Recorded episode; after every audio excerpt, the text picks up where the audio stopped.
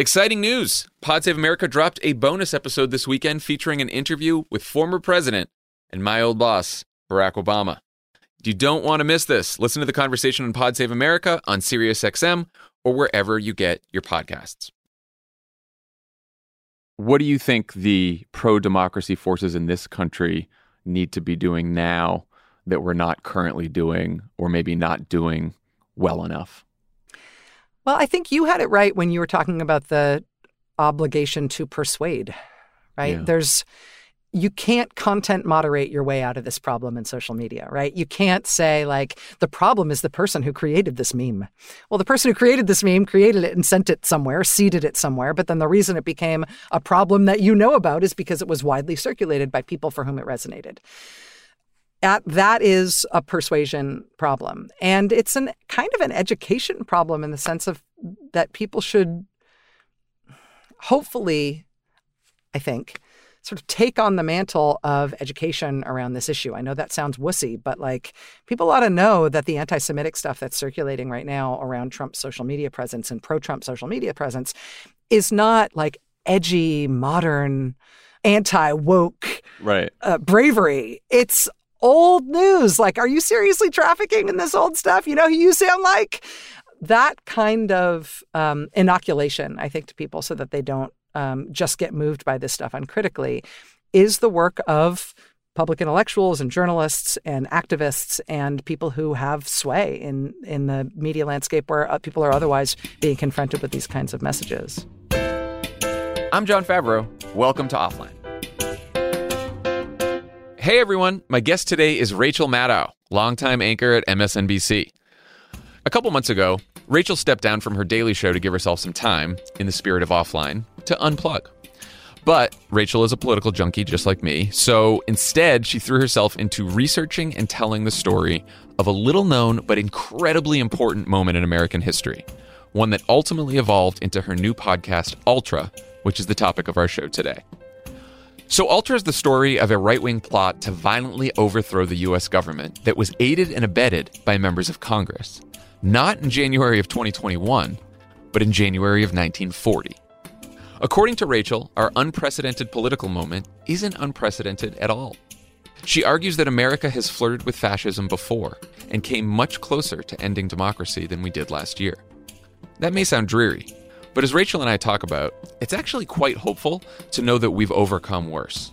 The players, the context, and the media may have changed, but the tactics and strategy required to defeat fascism have not.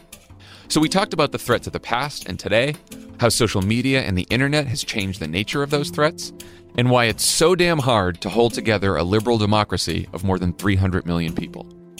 And if you enjoyed this conversation as much as I did, you have to subscribe and listen to Ultra. It's fantastic. You won't regret it. As always, if you have comments, questions, or ideas for new guests, please email us at offline at crooked.com and please rate, review, and share the show.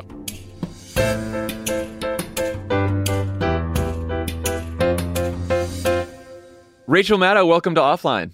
Hi, John. How are you? I'm well. How are you doing? I'm good. I'm really happy that you do this this particular podcast. I think this is a Oh, sign of maturity and investment in self-preservation and like intellectual health. And I'm really glad that you do it. This is a cool framing. I love that you're doing this. Yeah, I, I I've, I started it for my own mental health as much as everyone else's, so it's been uh, there's a selfish reason as well. Um, I loved your podcast, Bagman. I am even more obsessed with Ultra. Like I, I was hooked in the first five minutes, even though it involves a plane crash, and I hate flying. Mhm. Sorry. yeah. I'm about to fly after this, but I still I was, I was listening yesterday. Um, so I want to sum it up without spoiling it for people. You are telling a little known, little remembered story about a fascist plot to overthrow the U.S. government in the early 1940s, seeded by Hitler's Germany, uh, that almost succeeded. How did you discover this story, and like, why do you think it hasn't really been told yet? I'll ask, answer the second question first. I think that the reason it hasn't been told yet, ish, is kind of the same problem as Bagman, which is that there is a thing that happens in history where if you happen to land in the timeline close to a bigger thing, Mm. We can only remember one thing from that part of the timeline. And so Agnew getting forced out as vice president and the bizarre and interesting and complex role of the Justice Department in figuring out how to deal with this like rank gangster criminal in the White House. Um, that story is fascinating, but it happened immediately adjacent to Watergate. And Watergate is more important because it ousted the president. And so, therefore, we have to unlearn Watergate, basically, in order to learn Agnew. It's sort of the same thing with this, I think, um, in that these seditious plots and the Hitler government trying to build not just a fifth column here, but trying to support Americans who really did want a Hitler style fascist dictatorship here. It was big news. It was front page news. It was, you know, everybody in the country talking about it. And then Pearl Harbor happened, and then we just went to war with the Nazis. So, what they were trying to do here to soften us up for a fascist takeover ended up being subsumed into the larger plot of us beating the snot out of them on the battlefield. And so that's understandable. Like World War II is more important, but there is this other thing adjacent to it, sort of overshadowed by it in the number line. And that means that the story hasn't widely been told. Interestingly, where the story goes, where the podcast goes, is to a specific sedition trial in 1944, whereupon obviously World War II is well underway. And there is a little bit of an sort of academic and political live history of that, but only on the right. Hmm. Because the right has told that history basically from the perspective of sympathizing with the defendants and saying, oh, the Justice Department is always just out to get conservatives and this was a political witch hunt. Ah. And I'm happy for them to tell that story, but there's a broader history to tell about it too. And so that's what I'm that's what I'm trying to do. And how did you stumble upon this? John, I live in a dark place. I mean, same, same. I mean, I, you know, six or seven years ago, started reading a lot and thinking a lot about democratic countries confronting a shift to authoritarian forms of government and fascist movements and how you deal with politics moving from, I would say, extremism to something beyond that to kind of ultra politics where you're mm. not no longer talking about th- solving things through political means and you're talking about using violence. I've been sort of marinating in that both in terms of what i'm reading for fiction and also what i've been thinking about in terms of history for the last six or seven years. And i actually wanted to write something or at least study something about really um, rank extremism on the right adjacent to Republican electoral politics, kind of leading up to Reagan. Mm. David Corn's new book actually has some good stuff on this in terms of like the stuff that's you think is way too extreme to ever be touched by modern electoral politics. And through the 70s and 80s, you end up getting it a budding Republican politics. I was sort of interested in that. And then I got into from that um, the origins of American Holocaust denial. And then I got from that into actually Nazi um, acolytes in the United States. And then when I realized what was going on with this sort of revisionist history of the sedition trial from 1944, I realized, oh, crap. I, I have found myself in the middle of something I cannot extricate myself from without doing six months of work on it. Cheery, cheery stuff. I mean, yeah, I'm a, a great a, girlfriend. A very, a very intentional and and terrifying theme of the show is the is the many parallels between what happened in the early 40s and what's happening today, and that includes and and really starts with a powerful ultra right propaganda apparatus with tremendous reach. Can you tell us a little bit about Father Charlie Coughlin and his radio show? So Coughlin is I feel like Coughlin is the one figure from this whole podcast, from this whole story that I'm telling that you might have heard of. Yeah. I feel like people talk about Father Coughlin. Um, he sometimes, it, I thought it was Father Coughlin, but it's Coughlin. Me too, um, until I heard yeah. the podcast. Yeah. Yeah, me too, until I started listening to the contemporaneous stuff. I was like, oh, he has more media reach than anybody we can analogize him to in modern politics. And I feel like the reason that his name is still alive is that people do generally think, oh, we've had right wing populist demagogues in conservative media before. It's been dangerous before. You have this kind of vague sense about it. I don't think that he's analogous to anything today. He had 30 million to 40 million people listening to him every week at a time when there were less than 130 million people in the country. Like, that is just huge reach. Yeah, that is like unheard of. When we think about like maximum reach and like universalist media experiences, we think about the big three networks. Like, no, he completely swamped them in terms of what was going on. And there's never been anybody that dominant since. And he was really, really, really radical. He didn't start off as a radical. He kind of started off as a New Deal FDR supporter, but then turned very explicitly to fascism. And, you know, he printed the Protocols of the Elders of Zion and he called for his followers to take up arms and become militia groups and effectively to overthrow the government, which they tried to do. And so we've got our share of right wing media driven political extremism. But Coughlin, there's nothing like that. And actually, for me, that's kind of a helpful yeah benchmark because I think it's worth being real about what we have faced in the past and how dangerous it was in the past and what you know previous good-hearted civic-minded Americans saved us from. And the threat that Coughlin posed was way worse than what we have faced in our demagogic times. And that should, I think, to me at least, that's heartening. Like, oh, yeah. we've gone up against worse than this. Well, and it was so overt, right? I mean, we're sort of past dog whistles now in our in our extreme politics. Yeah, yeah. But um, when you have Father Coughlin just being like just openly anti-Semitic, asking people to take up arms, and of course, he facilitates the creation of the Christian Front, which is essentially a fascist paramilitary organization that nearly executed a plot to overthrow the government. Can you talk a little bit about the plot and how close it was to succeeding? The thing that was scary about the Christian Front plot, and I mean, the broader story. The thing that's scary about the Christian Front plot is it's only one of like four or five that we can tell in the course of just focusing on 1940. There was a lot of this kind of stuff going on. But with the Christian Front, one of the things that was scary about it was its the combination of its extremism, its violent extremism, and how popular it was. I mean, yeah. it grew out of this massive media figure of Charles Coughlin and his 30 to 40 million supporters. When the Christian Front unit in New York went on trial for sedition, 2,000 people in Brooklyn showed up to cheer them when they were acquitted and otherwise got off with a mistrial. I mean, it was really well supported. It wasn't some, you know, neo-Nazi fringe group standing on an overpass in Florida, right? This was a group that had a lot of community support, and so that's unnerving.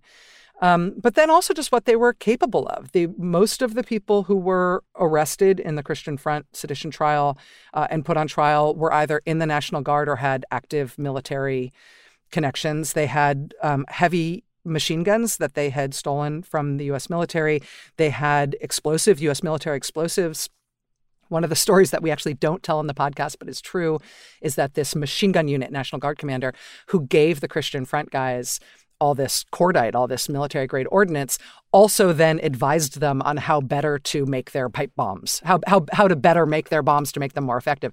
So they're making and stockpiling military grade ordnance in bombs that are designed to blow up like a Jewish newspaper and uh, the Federal Reserve Bank outposts and all these different things. They had a plan to kill um, 12 congressmen simultaneously. And they were hoping that by attacking institutions of the government and Jewish and left wing targets, they would inspire kind of an Antifa violent response that they would ah. get anti fascist, communist, Jewish, whatever they fantasized would rise up against them. They believed that the National Guard, which was already on their side, in some ways, um, would side with them. The National Guard would be activated. They would bring the Christian Front with them, and there would be a military junta that took over on the eastern seaboard and then established emergency powers over the U.S. government. And so it was to get rid of democracy, to have a military based, law enforcement based um, violent overthrow. And they had a date for it, they had the weapons for it, they were well trained. Um, and the FBI believed they were within a week of starting to set off the bombs um, when they picked them all up and then they were acquitted. They were. Acquitted. I was gonna, yeah. well, it's also just, it's it's just incredible that we got that close because I feel like the history you learn in school, or at least the history I learned, even when you're like at advanced levels of history, is like, well, uh, there was World War II, and the United States was resistant. Like people didn't really want to go to war because we had just been through World War One, and so there was a lot of people in the country who didn't think we should before Pearl Harbor, and maybe there were some sympathizers here and there uh, in the United States. But this was like a full fledged movement that nearly took us to the brink of collapse if they had succeeded in their plot. And like you said, this huge mass movement that had popular support. Yes. And it wasn't just them. I mean, the Christian Front is mostly Catholic. Father Coughlin is a Catholic priest. The Klan is very, very anti Catholic. Well, you had a Klan adjacent violent fascist plot to overthrow the US government right after the 1940 election as well. You also had the Silver Shirt movement, which was kind of a middle class movement, started by this guy who was this actually very successful Hollywood screenwriter. He'd won an O. Henry Award for his short stories. Like this guy who had this weird um, he wanted to be the Adolf Hitler of the United States. His followers viewed him that way. He commanded that his followers had to have tens of thousands of rounds of ammunition in every home and lots of different firearms. They did. It was teachers, businessmen, very middle class thing. It was very uh, popular both in California and the Pacific Northwest. He had thousands of followers. And their plan was to take over West Coast um, armories challenge the military and National Guard and law enforcement there to join their fight against the communists and the Jews and to install a Hitler friendly dictator in the United States, basically by cobbling together a coalition of all the anti Roosevelt forces in the country who'd be dissatisfied by Roosevelt's reelection in 1940. And so it wasn't a foregone conclusion that we were going to get involved in World War II. It also wasn't a foregone conclusion to all Americans that if we did get involved in World War II, which side we would be on. And we had Wild. to fight for that. We had to fight for it. And we should remember that fight because um, the people who fought it, who fought the fascist groups and the violent groups, they have things to teach us about how to do this work well.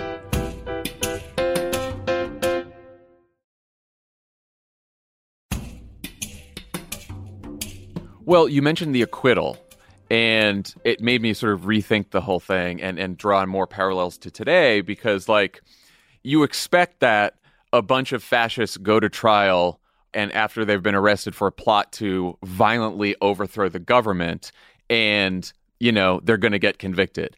But instead you tell the story of how there's like all these sympathizers there's sympathy for them in the jury right? And and based on these first two episodes like the one lesson i think applies to today is like we can't just sit back and expect that our criminal justice system or even our government will protect us from fascism because the struggle against fascism at its core is a struggle for hearts and minds, including yes. the hearts and minds of people within those institutions. And I think about how many people seemed like over the last several years they were waiting for like Bob Mueller to save us, and then mm-hmm. the first impeachment, and the second impeachment, and now the January 6th hearings, and Merrick Garland. Anything that could free us from the actual burden of having to do the hard work of persuasion. Yes. Like, have you have you thought about that? Yes, exactly. Like the, the, part of the reason that I'm interested in this as a topic is not because Father Coughlin is an analog to somebody who's doing that kind of work today, or because there's some forgotten Trump-like figure who we can analogize. It's not that. It's the timeless and recurring appeal of of fascism and authoritarianism and people being receptive to the idea that there's some other there's some parasitic other, whether it's the Jews or the immigrants or the liberals or the gay people or whatever it is. There's some other that's taking away what is rightfully yours. They need to be exterminated, and then we can go back to the way it was when we were in our rightful place as the people in charge. That message is the core message of fascism and authoritarianism, and it has appeal. And you have to win the argument regardless of who's the figurehead at the moment. Like, there's a reason that all the strong men around the world who are preaching these kinds of messages all kind of seem the same. Like if you squint, can you tell Berlusconi from Orban? I don't know. They're both kind of the same. Maybe one's a little heavier, you know, but they're all this. It's all the same thing, and it's this recurring political and human impulse to turn ourselves over to strong men and to give up on democracy because democracy allows for other people to have a say too. And that is the fight. And that fight is about exposing people who are organizing along these lines and opposing them and, you know, making sure they're brought up on trial when they do commit crimes. But first of all, not all of these things are crimes. And second of all, the kinds of crimes these are are really hard to win convictions of in a liberal democracy where you have the right to think anything you want, say anything you want, and associate with whoever you want our constitutional protections that make us a liberal democracy also make it hard to get convictions on sedition. Even when you've got it happening, sedition happens. It's just very hard to count on the criminal justice system itself to be the silver bullet for getting rid of that. Well, especially so, because most yeah. sedition plots that get tried don't succeed by, defini- by definition. Right? Yeah. so you'd like be, you'd have us on trial if right. you had succeeded. It said uh, it's you on trial. But it's yeah. a way. I mean, and we we're seeing this. I'm sure today with the Oath Keepers and everything that's happening around January 6th. There is a and you you get this from the right sometimes like oh, was it really serious and that scary because they didn't succeed? But it's like, Yes. yeah, yeah, yeah. But if they succeeded, there would be no government anymore. Yes. but And they I mean- wanted to. Adam Schiff was really good on this in the second impeachment, which I think we sort of forgotten like what Yeah. it was like actually in, when they tried the second impeachment. But Schiff was the one who made the point, and he was like, "It can't be that you can try to violently overthrow the U.S. government, and if you succeed, you get to be dictator for life." And if you fail, nothing happens. That, that can't be the decision tree you are presented with as a potential fascist um, insurrectionist. And so, like, there has to be some kind of consequence. But the consequence for our particular experience with this on January 6th, maybe some of it it's going to happen in court for the people who are the high level conspirators, but more likely it's going to happen with what the January 6th committee is doing in exposing the truth of it, making sure there can't be revisionist history, trying to bring about political accountability for those who did it. That's that's as much the work. So the Nazis are directly involved in this plot. They they spread propaganda in the U.S. Their agents actually influenced uh, U.S. politicians, supported the Christian Front, and it made me think about how Putin and other authoritarians are trying to destabilize democracies like ours with similar tactics, maybe more advanced tactics now that thanks to technology. How much was that on your mind when you were learning about this story? I didn't actually know about the Hitler government's direct funding and involvement in some of this stuff until pretty far into it. It was kind of like, oh, and then there and there was also that. And it ends up being important because the Justice Department goes through this process um, which you can sort of see from the outside. I'm not sure anybody's ever kind of written about it this way, but you can see that if you put it on a timeline, you line it up chronologically in terms of what we know the Justice Department was looking at and where the FBI had informants and stuff. You can see the Justice Department realizing chronologically okay, the Hitler government has infiltrated the US Congress and is paying off US senators and US congressmen to spread Nazi propaganda, actually propaganda written by the the German government in Berlin to spread that propaganda to the American people at the expense of the American taxpayers using Congress to do it. That's bad. and the Hitler government is also funding and supporting violent pro fascist movements in the United States that are planning on attacking the US government and trying to overthrow it. And those things are happening at the same time. And so you have each of those things is scary, but if you think about them together, that's very dangerous because then that's very violent and aggressive and also very close to real political power. So being able to run a potential inside outside strategy when the Hitler government is spending a lot of money and a lot of energy trying to operate this way in the United States, I think that's what flipped out the Justice Department. Not flipped them out, but sort of spurred them to action. Yeah. When they put the Christian Front on trial in 1940 and failed, it was a huge humiliation for the government, and they were really unwilling to pursue any other kinds of prosecutions like that for several years thereafter. It was only when they got to the point where both of these things were happening at once and frankly munitions plants started blowing up in the United States and there started to be what appeared to be acts of Nazi sabotage here that they realized okay we got to go and the prosecution that they brought in 1944 kind of again alleging a conspiracy where the the Germans were doing it um, and and Americans were carrying out those wishes. It was a totally unwieldy prosecution, and we'll get there later in the podcast to Yeah. explain how that bared out. But that nexus was what was scary to them, and I I think that's you know Russia being interested in shaping U.S. politics and shaping American public opinion is something that I don't think we need to be hair on fire about all the time. It's been going on for a long time. The way it becomes a, a more hair on fire moment in the United States is when those interests get close to real power. Um, and when they get close to those who are willing to use violence. And so that, I think, is what Putin's intervention in U.S. politics, th- those are the sort of tripwires to watch for. And that's why somebody getting into the White House who welcomes Russian intervention in the election to get him there is a scary thing and is worth flipping out about.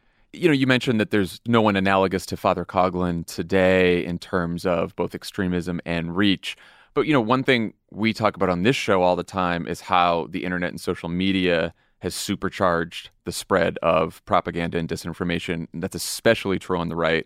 How do you think that's changed the threat that we're facing today and also how we face it?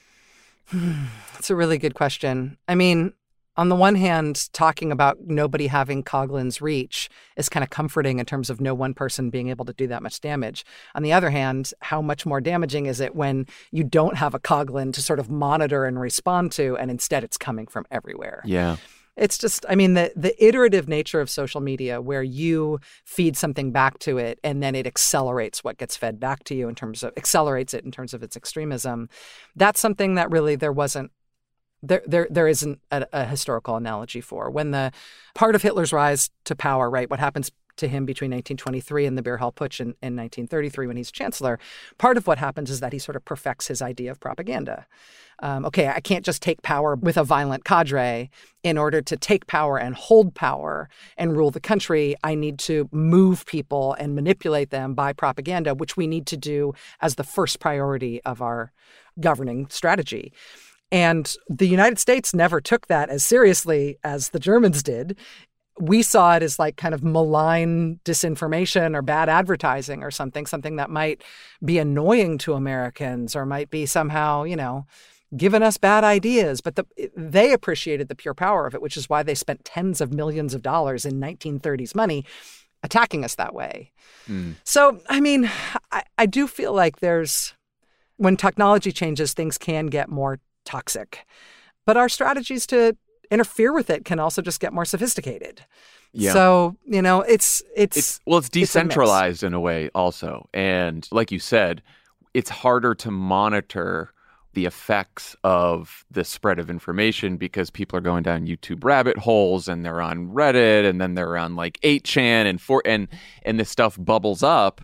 I go back and forth where like it was it better to have Trump on Twitter where we're all watching him all the time and can see it? Or is it better to have him on Truth Social with a bunch of other uh, right wing extremists who are just like causing all kinds of trouble that's not getting bubbled up to the surface all the time because we're not monitoring it? And I, I haven't been able to figure out which is worse, but it's really hard to sort of wrap our arms around all the different threads of extremism that's out there, and I think that's partly because of um, because of technology and the internet. But it also affects him, I think, because one of the things that happens in his truth social bubble is that he's only speaking to people who agree with him and who are going to egg him on rather than people who are going to be outraged by him. And so what he thinks is resonating, what he thinks is working, what he thinks people like to hear from him yeah. is from a more narrow sort of corner. And it means that when his message does cross over to a broader audience, it sounds crazier than it might otherwise is, have done had yeah. he been able to work it out on a more broad based platform like Twitter, I think it actually does push him into more extreme positions. And that is dangerous to the extent that he still holds sway over the Republican Party. But to the extent that people who aren't necessarily politically engaged are sort of checking in with what he's saying these days, he does sound more bananas now than he did a year ago. And that was true of the 2020 campaign, even versus the 2016 campaign. Is yes. he was talking about things in the stump in 2020 that you had to be so online to mm-hmm. understand even what he was talking about, and that's happening yes. again today too at his at his stump speeches. And so, does I mean, do you want him out there like spreading 8chan memes and like putting out you know stuff about QAnon that nobody res- doesn't resonate with anybody? I don't know. I mean. I don't know how much the danger of Trump right now is that he appeals to disengaged, non political people who may or may not vote. Is that the danger of Trump right now? Or is the danger of Trump right now that he is speaking to true believers who may commit extremist active acts of violence or other forms of attacks on the country that are coming from the real fringe? I don't know. I mean, yeah, no, I think I, I think once. the latter is quite dangerous. Um, yeah. What did you learn from this story about what draws people to fascism? um, mm-hmm. because that does seem like a more timeless lesson between you know the the period that you covered and what's happening right now. I don't know if I know what draws people to it, but I know that you don't have to be very good at it to mm. sort of strum that chord. Like you don't actually have to be a genius or a maestro or an excellent communicator. You just have to be good enough at pushing those buttons. I mean, we're wired as humans in the in the type of society that we live in to pick an other to problematize it, to dehumanize it, and decide that's the root of our problems, and decide that we want to go back to some mythical thing where that problem hadn't overtaken us and ruined our otherwise good lives. We are just wired for that. And the thing that strikes me over and over again with the Christian Front plot and the Silver Shirts plot and the Klan adjacent plot and all these other things that I go through in, in the podcast between 19 sort of 1940, late 1939 and 1944, is that they did get dismissed by people. All these guys got dismissed as crackpots or as being non-compelling or mm-hmm. as being, you know, kooky in, in some sort of way. So these things must not have resonated with normal people. And it turns out that being clownish um, or being ham handed in some way doesn't map neatly onto being ineffective when what you're playing with is this kind of psychological and sociological fire. It's just dangerous, you know. No, and it's also I'm I'm so glad that you said that it's it's easy and and it, you don't have to be that smart because I do think one thing Democrats do today is they look at Republicans and say, "Oh, they're so smart. They always figure it out. Why can't we be that smart?" And it's like mm what at least the extreme right is trying to do, that's easier, right? It's easier to burn down the barn. It is easier actually to resort to hate and violence. There, there's mm-hmm. nothing like magical about that liberal democracy is really hard. Yes. Persuading a country of 300 plus million people that is incredibly diverse that we all got to hang together and follow laws and let each other say things that we hate. mm-hmm. um, that's really hard. And I don't think we get that, like, our side just has a much tougher challenge ahead of us. Yes. And also, given that we're a liberal democracy, I think some people look at this kind of content in this podcast and the stuff that we're talking about here and think, God, that is a drag. Why are you working on that? Like, don't yeah. you need a break from this stuff? To me, this is heartening because the lesson of this to me is, hey, sedition happens. you know, like, like sedition happens. You know, fascist uprisings happen. Like, yeah. we're a country that has more guns than people. And so when we have people who have been preached to that violence is the answer and politics must be abandoned and instead they need to take power by force, they're going to have access to a lot of force to do it. That's going to happen. That's part of the mix. And it doesn't mean that things are working well, but it does mean that life proceeds apace and we ought to learn from history. And the Americans who have faced these things before ought to be studied and ought to be remembered and we ought to know their stories because this stuff does recur. It's yeah. it's human nature and it is a feature of an open society where you have the right to think, say and associate the way you please. And we just have to be good at fighting it. We need to expect that it's going to keep happening. We need to inoculate ourselves so that we're not shocked when it happens. People need to know when they start hearing anti-Semitic tropes or you know, blame the immigrant kind of tropes, that that's old news, that this is something that demagogues the world over have been pushing over and over again, and they ought to be laughed at when they say it. But we ought to expect that they'll keep saying it. And we need better muscles, and we need to be, I think, more connected to our history of fighting it in the past to know that we're not alone and we're not doing this for the first time.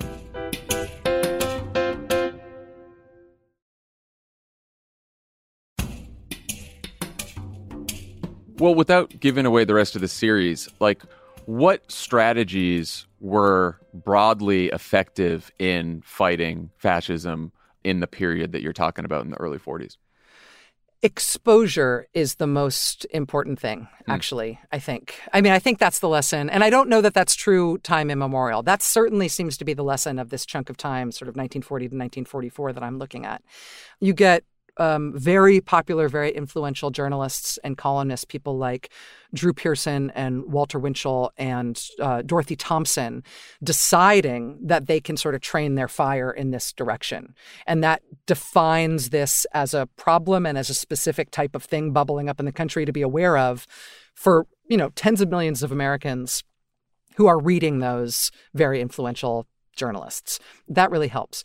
You also get individual activists, very brave activists. Um, there's a woman in, named Frances Sweeney in Boston who's a, herself a devout Catholic young woman um, who's horrified by what's going on with this Coughlin adjacent Christian front and what's happening with basically radicalizing Irish Catholics in Boston. And she takes it upon herself to infiltrate those groups, to heckle them, to hmm. make sure that they know there's opposition. And then she basically berates the local police department until they agree to start monitoring them and ultimately to raid them when they get involved in overt Nazi propaganda stuff. In the same time, in, in Southern California, the Jewish community there is absolutely horrified by the fact that there is an Aryan bookstore. It's called the Aryan Bookstore. Oh my god. Operating adjacent to something called Deutsche Haus in in Los Angeles, and there's brown shirt meetings happening in Los Angeles, and there's there's a Hitler Youth summer camp in La Crescenta, California. Like it's happening, and the Jewish community is scared. There's violence against Jews that's happening in Southern California. These groups are getting stronger. They're openly recruiting. The police and the sheriff's department want nothing to do with it. The FBI is no help. And they like decide, okay, we're going to form our own private spy groups where we persuade people who we know who look German to go infiltrate these groups and report on them and expose them.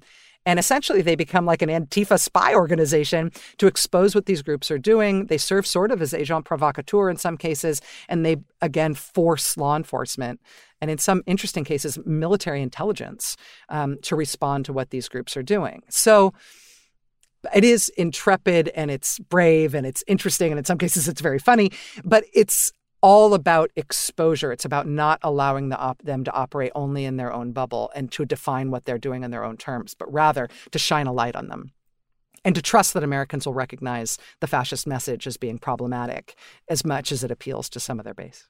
What do you think the pro democracy forces in this country need to be doing now that we're not currently doing or maybe not doing well enough? Well, I think you had it right when you were talking about the obligation to persuade, right? Yeah. There's you can't content moderate your way out of this problem in social media, right? You can't say, like, the problem is the person who created this meme. Well, the person who created this meme created it and sent it somewhere, seeded it somewhere. But then the reason it became a problem that you know about is because it was widely circulated by people for whom it resonated. At, that is a persuasion problem. And it's an kind of an education problem in the sense of that people should hopefully, I think, sort of take on the mantle of education around this issue. I know that sounds wussy, but like people ought to know that the anti-Semitic stuff that's circulating right now around Trump's social media presence and pro pro Trump social media presence is not like edgy, modern, um, you know, anti woke right uh, bravery. It's old news. Like, are you seriously trafficking in this old stuff? You know who you sound like? That kind of um, inoculation, I think, to people so that they don't um, just get moved by this stuff uncritically is the work of public intellectuals and journalists and activists and people who have sway in in the media landscape where uh, people are otherwise being confronted with these kinds of messages. Yeah. The other podcast I do called The Wilderness, I, I sat down with focus groups of voters who aren't very connected to politics, but they were all Biden voters. They showed up in 2020, but they're not sure if they're going to show up again. And, you know, uh, everyone on Twitter who listens to these focus groups is like, I listened to a couple episodes. I can't do it anymore. If these people don't know by now that that we're under a fascist threat or or that the Republicans are extreme, if they don't know this by now, then I can't help them. I give up. You know, on one hand, I'm like, I totally get the frustration. I sat in those focus groups. I had to have a poker face when people said, like, "What's a midterm?" You know, like I, I, yeah. I, I, I get it, but I'm not trying to be like naive here. What I'm trying to say is this is the only way. if mm-hmm. we want a liberal democracy, we're stuck here with the other 300 something million people. We have to persuade them. It's the only way because the only other option is violence. Yes. Yes. And and here I brought I brought this. I know that I know we're on audio, but I'll show you. Can you see this?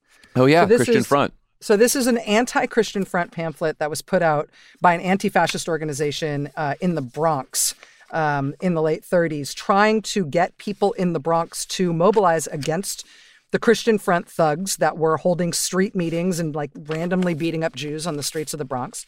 Practical steps. It can be stopped now before it acquires the prestige of success. Here are things that you can do. First of all, keep us, meaning keep your local anti fascist organization, advised of incidents such as stabbings and beatings that may happen in your neighborhood. Number two, petition your local city council and police to take action within the existing law and without violating the right of free speech against the incitements to riot from the Christian Front. Number three, organize local tolerance committees in your own neighborhood to hold street and other meetings. Number four, ask your local clergyman to preach sermons on tolerance. Wow. Number, uh, distribute literature exposing the Christian front for what it really is. Like, this is, you know, in the 30s, people trying to deal with the threat of a group that at that very moment was stockpiling bombs and heavy machine guns to go simultaneously assassinate a dozen congressmen and set off a national civil war to install a fascist dictator. And the way they're doing it is like, can you form a tolerance committee on your block in the Bronx? well, I mean, it, this is this yes. is the struggle that we all have right now. Is like I I wake up every day and before you do the pod, it's like, all right, I, I think that the danger out there is real and extreme, but I also don't want to completely freak people out and sound hysterical all the time, right? Like, yes. and it's and the, and social media makes this easy too, right? Like everything's at an eleven all the time, and if yep. everything's at eleven all the time, then like people start tuning you out. But at the same time, you don't want to be completely calm because you're like, hey, there's a potential for a fascist takeover out there. and so learning that a fascist takeover is something that's a live option for some people who are doing some of this work. People who are like, that's yeah. a good thing to know. Like, this yeah. isn't so extreme that it's impossible. There was actually a violent armed attack on the U.S. Capitol within the last two years. We should get real about that and not have revisionist history about it. Yeah. But also, the solution to it is to give people who might be attracted to those ideas contact with other ideas. Yeah. There has to be human to human contact. There has to be door knocking. There has mm-hmm. to be civic organizations that aren't designed to polarize, but are instead designed to bring people together. And there has to be a way for people to whistleblow if they start getting into or getting adjacent to some of this violent stuff that they then have doubts about. There has to be a way for them to truth tell about it, whistleblow about it, and a place for them to go. And so part of it, yes, is law enforcement, but there has to be civic strength. You know, people who are part of professional organizations, people who are part of religious organizations, people who are part of civic groups that, again, aren't designed to polarize, that aren't designed to set you against somebody else, but rather to get you talking to each other. All that stuff builds us as a liberal democracy. And it sounds boring, but it's the work. And it never stops. It never, never stops. stops. That's what it means to be a citizen in a free country. That is 100% correct. Um, you're one of the most brilliant and influential progressive journalists and storytellers of our time. Like, how do you see your role in this fight going forward? I know you're pursuing other projects. You're not doing five nights a week now on cable. What's your sort of thought about how you're in this fight? I don't know. I mean, I feel like I'm like really. I, I, was saying to somebody the other day, like, the story that's in this podcast is something that I feel like I've been 20 months pregnant with. like, yeah. I have to get this story out there. But it's also hard to do well. Like, this is, you know, yeah the, the, this is something that I'm have been working on for months and months and months, and will be working on until the last second before the last episode is posted in November. With each episode, new episode comes out every Monday for the next six weeks, and so I'm just I'm going to keep doing that. I've got some other projects that are kind of along these lines in terms of, I mean, for me, what speaks to me is history, and so I think that there are things in America's relatively recent past that help me contextualize and understand and sort of make me energized about the work that's to be done now. So I'm going to keep doing that. I like to have I'm I'm really enjoying having a little more space, not having to be on the air every night so that I can work on longer term projects like this. So I've got like kind of seven or eight different things along these lines. The podcast is the first one. But then, you know, I'm I'm every night, every Monday night on MSNBC, and I'm I'm leading our coverage of all the January 6th hearings, and you know, I'll be there on election night, and I don't know. I just feel like there's a lot of stories to tell. I want a little more elbow room to be able to read more and not get my, you know, I don't want to be online every day. I don't want to be in the news cycle every day. I want to be finding primary source stuff from the 40s that helps me tell stories that hopefully illuminate where we are. I don't well, know. I'm just trying to stay alive.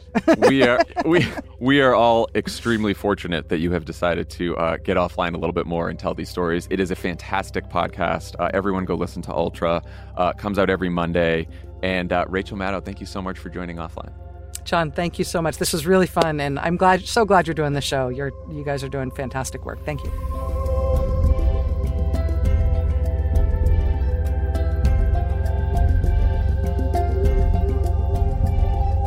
Offline is a Crooked Media production. It's written and hosted by me, John Favreau. It's produced by Austin Fisher. Andrew Chadwick is our audio editor. Kyle Seglin and Charlotte Landes sound engineer of the show. Jordan Katz and Kenny Siegel take care of our music. Thanks to Tanya Somanader, Michael Martinez, Andy Gardner Bernstein, Ari Schwartz, Andy Taft, and Sandy Gerard for production support. And to our digital team, Elijah Cohn, Nar Melkonian, and Amelia Montooth, who film and share our episodes as videos every week.